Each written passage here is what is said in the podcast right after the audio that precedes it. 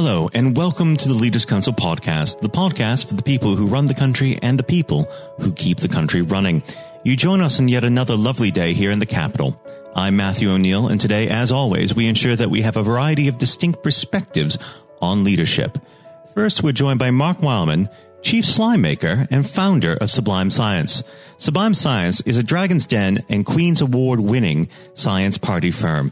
Marc, hello. I think that's the first time I have actually said the word Chief Slime Maker on this podcast.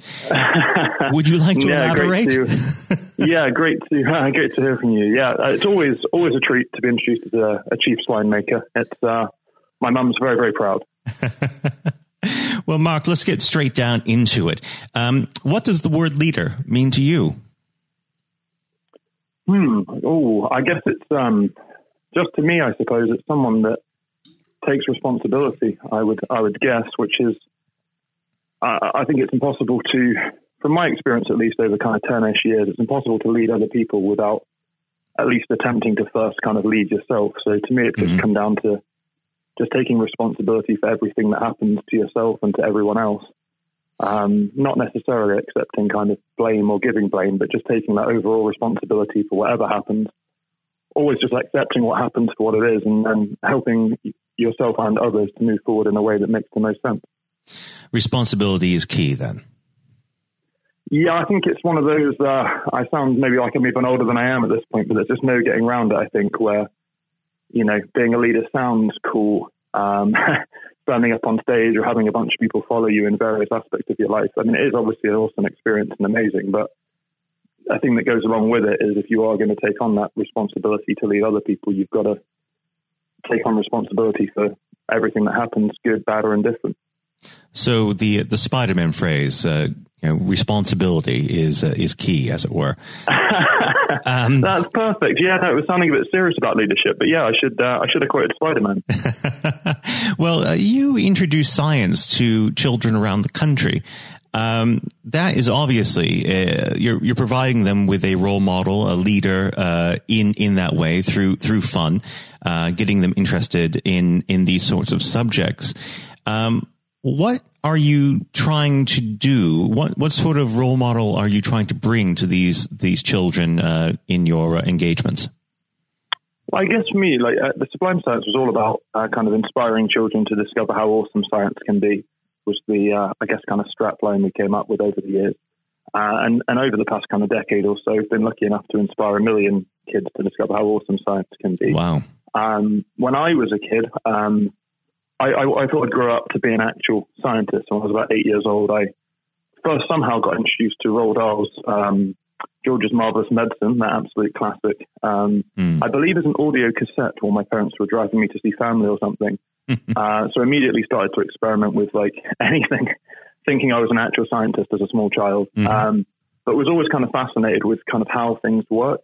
Um, and then as I got a bit older, I thought I'd actually end up being an actual scientist. Um, and then somewhere along the way, found it was, for me at least, a lot more fun to kind of make sweets, make slime, launch rockets, and explode things with primary school children than it was to do the unbelievably difficult work of actually creating scientific breakthroughs.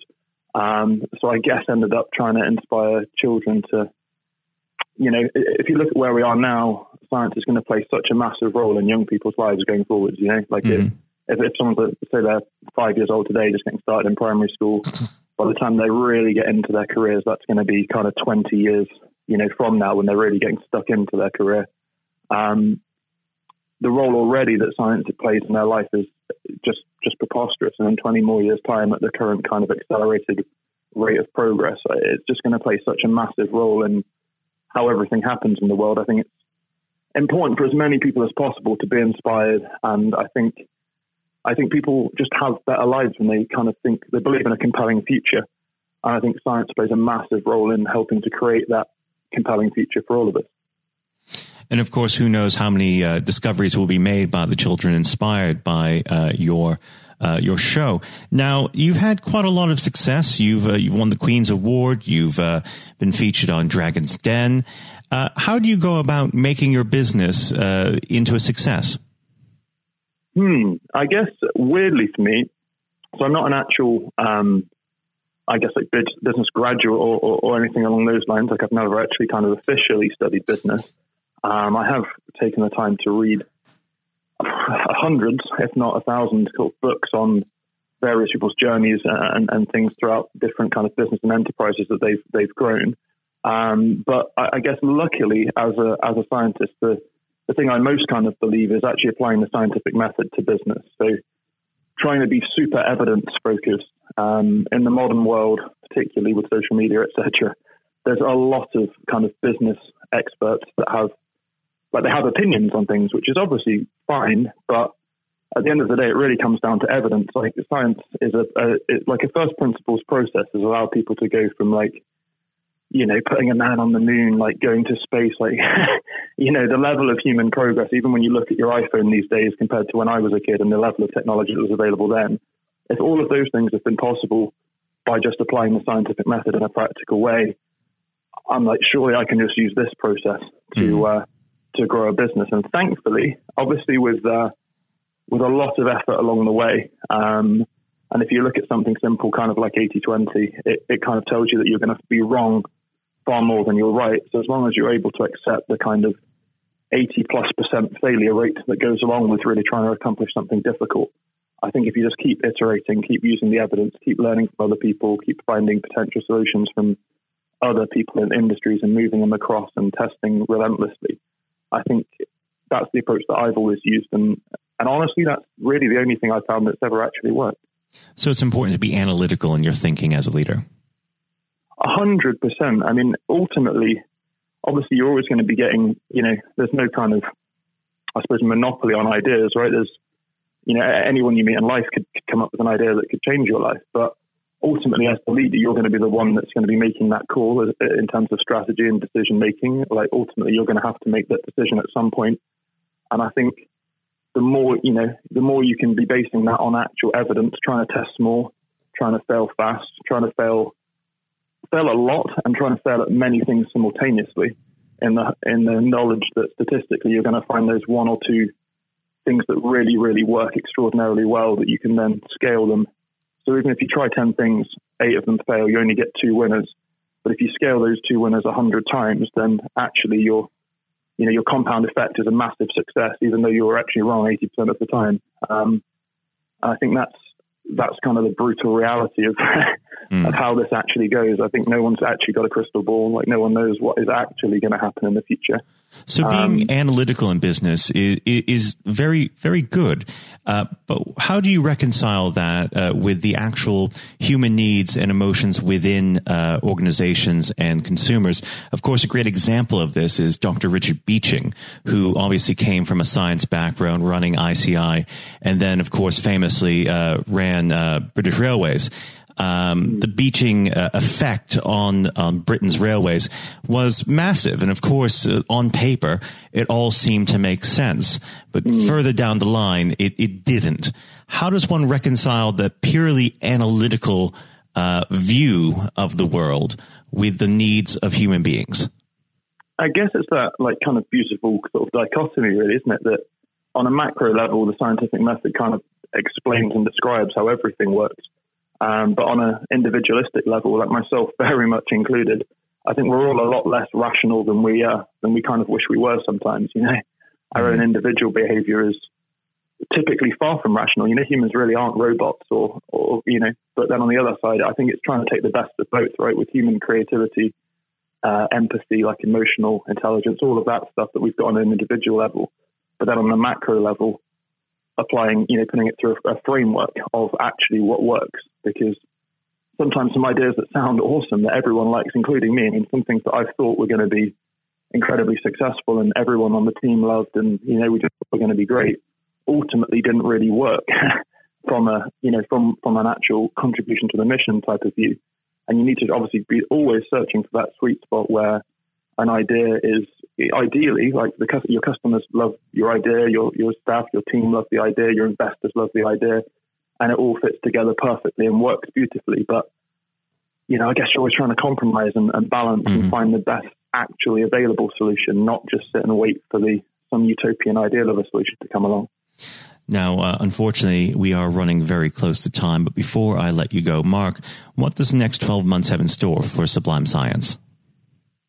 Well, I'm uh, hopefully we'll. Uh, I mean, fingers crossed. Uh, we've um, as a as a group um, acquired uh, another business last year to, to, sort of grow the group.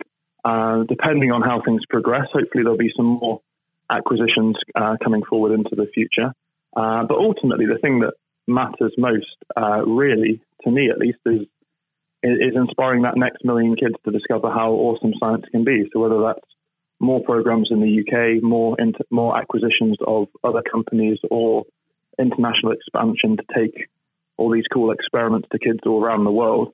I guess we'll uh, uh, hopefully everyone on the team will uh, work pretty hard, test all the possible variables, and find a way to make that happen. And whichever one ends up being the one that works best uh, is ultimately the way the way that will shake out, I guess. Well, Marc, it's been an absolute pleasure discussing leadership with you, and we have to have you back on the show uh, again very soon. Thank you so much and awesome to chat with you. Thank you, Marc. That was Marc Wileman, Chief Slime Maker and founder of Sublime Science. And now, if you haven't heard it before, is Jonathan White's exclusive interview with Sir Geoff Hurst. Uh, we're now joined, uh, though, by former England footballer and still the only man to score a hat trick in a World Cup final, Sir Geoff Hurst. Uh, thank you very much for coming on today. Uh, You're welcome. You're welcome. Good afternoon. Uh, and perhaps I should uh, start and get it over and done with. I know you must be bored with it, and uh, you've probably been asked a thousand times. But when you got out for a duck playing for Essex, uh, Geoff, what was going through your head at the time? well, of course, that's not one of the most asked questions I get. Although there are one or two people who are very familiar um, who, who, do Google me realise that I did uh, score nothing for Essex.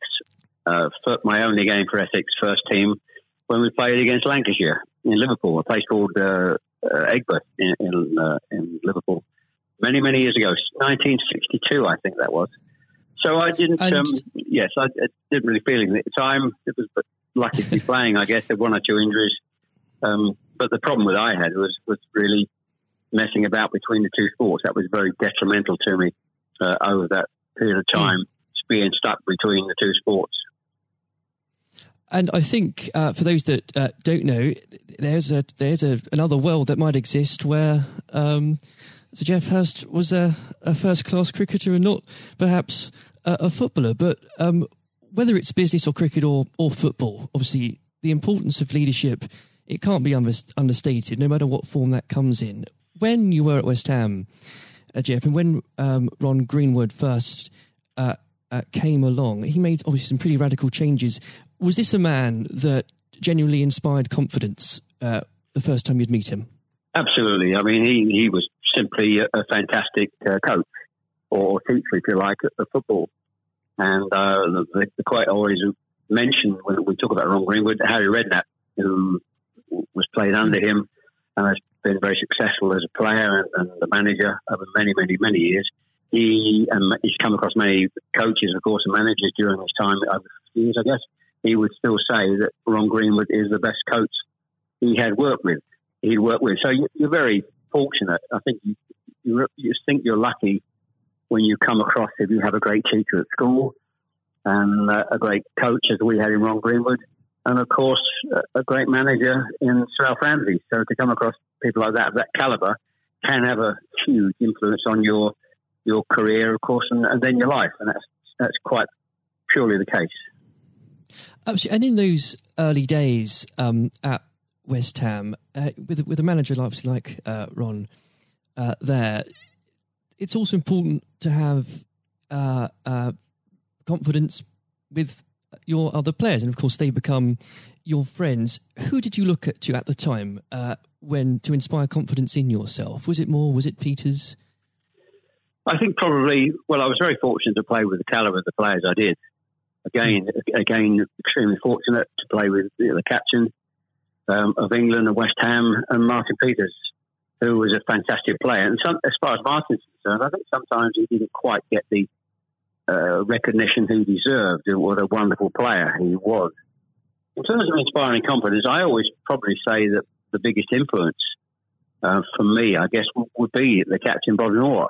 Although he was only uh, about eight months older than me. He graduated through the system probably three or four years earlier. He played for England in 62, four years before the final when I played. And so he, he was more, looked upon him more as a senior player, if you like, not as a, a guy with the same age group as me. And I looked at how he, how he uh, trained, how he acted, how he behaved, and how he played. And so he, he would say, I would also say he was a big influence on me. One thing I would say about leadership, uh, what I do, I do understand clearly all walks of life, leadership is at the top is absolutely vital for a, a for a business, a football team, in any walk of life to be successful. And it's quite evident. I was in the motor trade for a long time as well, selling car warranties to car dealerships, and you could almost tell when you walked into the business uh, in a, many of the car dealerships. You could almost tell from the moment you walked in by initial reaction, people came and welcomed you that the business was well run or conversely not well run at all. And so I understand the, the, the, value and quality of leadership. And that's why I'm very fortunate to be involved in my career in those early days with two two great leaders in, in Ron Greenwood and, and Alf Ramsey. Absolutely. And um, since you've already uh, brought him up, uh, Geoff, I think it'd be remiss not to go a little bit further with that. But obviously, uh, after uh, or at West Ham, your uh, playing came to the attention of Sir Alf Ramsey. Now, there's a man I'm sure when you walked into a room, you knew who was um, in charge. When it came to managing that England team, what was his style like, Geoff? Well, one thing, the first thing I say about Alf Ramsey, he's probably over my life the most powerful influence who had on me um, as a person. Um, mm. Naturally, it happens to an extent because he's got your whole career in his hand. Whether he picks you for England or he doesn't pick you, it can have a, a great impact on your your career and, of course, your life. But yep. in that era, I was involved for six or seven years. He, it was quite clear who was the boss. He was quite very, very strict. Probably at a time, at, maybe overly strict, but the times you probably wouldn't get necessarily get away with it in, in today's football because it's changed dramatically in how you deal with with players then and players now. But he was the most powerful man I came across, and very few people and he, he, was quite ruthless in getting people out who didn't want to be who didn't want to be part of a group, part of a team. It is important that if you've got a group of people, and that's in any walk of life, they're all singing off the same hymn sheet, and you don't have anybody that's griping or moaning about the system. And if you've got people like that in your organisation, one thing I have learned, and I've taken on my life, and my family, you've got somebody in a group that doesn't want to be part of it, you, you get them out. And Alf, I think, was was quite ruthless with that in his, in his staff. And I think that's one thing, I, one of the most serious ones I think I've learnt over a long period of time. And is there, do you think, uh, a, a, specific moment? I'm sure there's probably dozens, but is there a specific moment, Geoff, you could uh, perhaps pick right now that did show those uh, qualities in uh, Sir Alf so uh, sharply?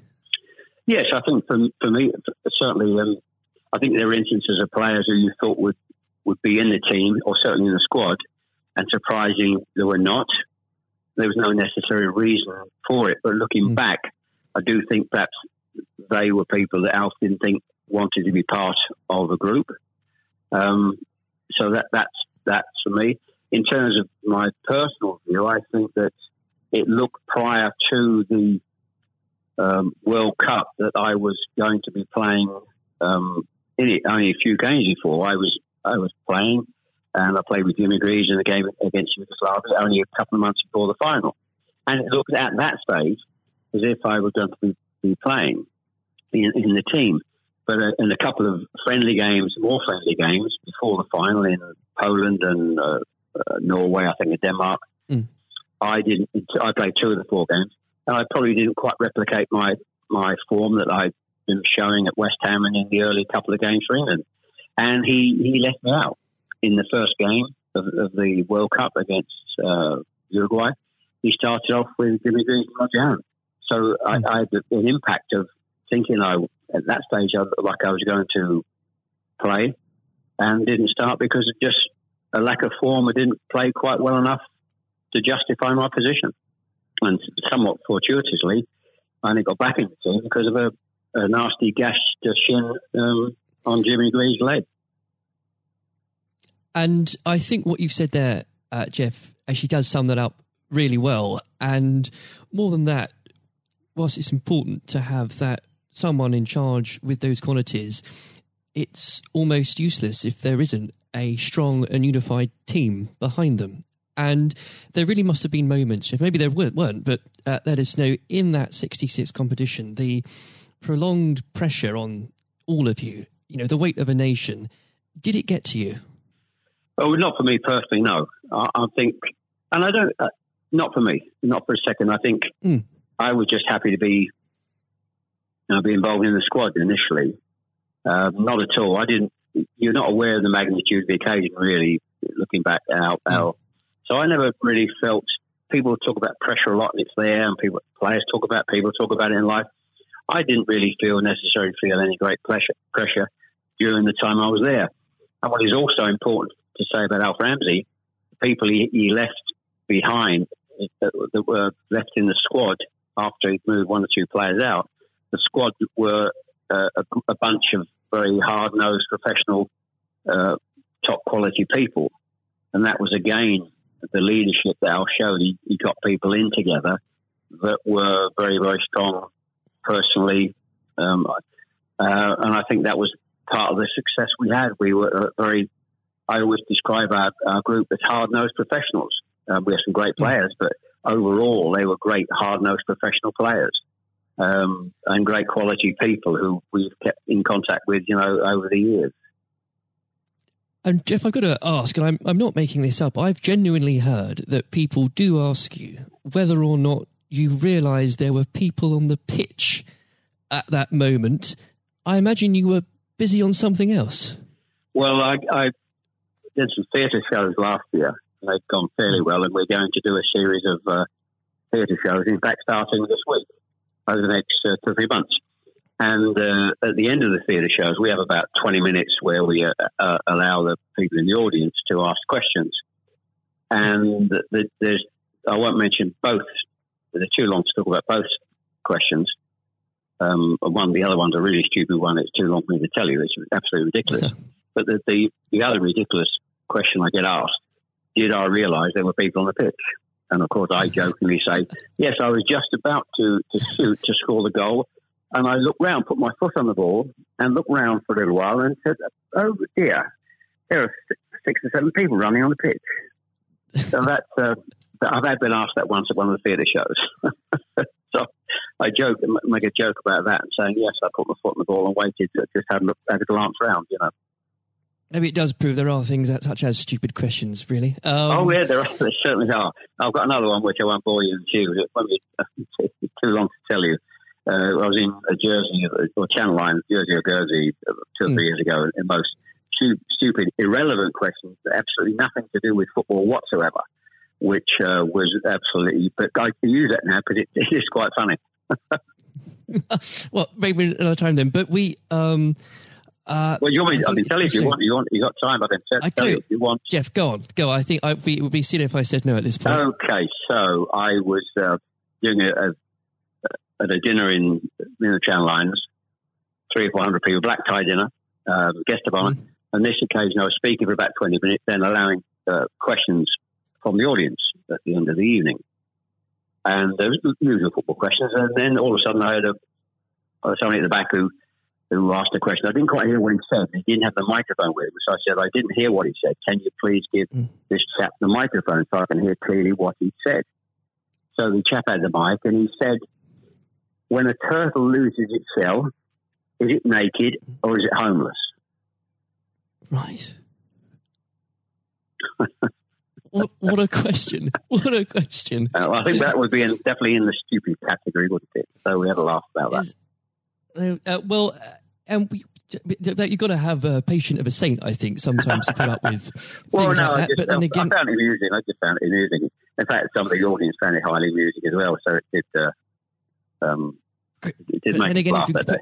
If you can put up with my questions, you can probably put up with uh, anything. Um, but there, there, would have become a point, though, um, Geoff. I think um, you, you, were a young man when obviously this happened when you must have realised that people, teammates, began looking at you for leadership.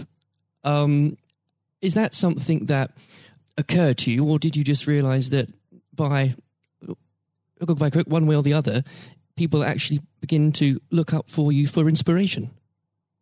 Well, possibly. That's never really struck me until you've actually mentioned it now. Quite frankly, it's a new a new question. Mm. Does anybody look up to me?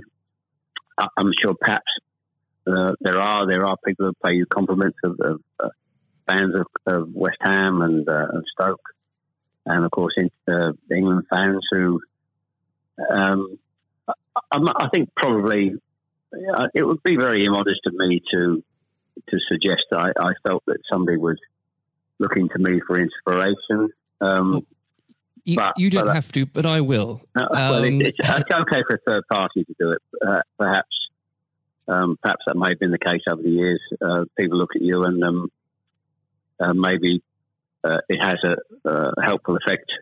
Uh, but I do think you, you, how you behave and set examples on and off the pitch is people must realise that that's, that has an influence. How you react and behave mm. to, to situations on and off the field surely probably has an impact to younger players coming in into the team latterly. Um, yeah, and and with that, looking at um, uh, football today, uh, is there anybody that you think, particularly on the field or the sidelines, that strikes you as someone with um, those qualities that you could identify in a in a natural leader? Um, well, a play, current players, you mean? Oh, players, managers, anybody that uh, you look to today, really? Well, I think some of the outstanding. I think the, the, the best example about a, a leader and at the moment is is, is uh, Klopp at Liverpool. Mm. He has been absolutely fantastic to uh, acquire the players and get them to their attitude is absolutely fantastic. They're great players, but there's more than just being good players in football. It is have a good player with a fantastic attitude and their willingness to work for each other and the team is absolutely outstanding. Hence these unbelievable results. There are, you know, and the great players not always succeed as, as individuals or probably even uh, certainly as a team if you haven't got the right attitude alongside it. And they're probably, and that, that comes through the leadership. That's not just luck. Absolutely. That's, that's absolute leadership. He'd be the best example, of course, in, in football terms today. Uh, e- easily, easily. And of course, but going back not that long ago, Alex Ferguson is just absolutely. Mm.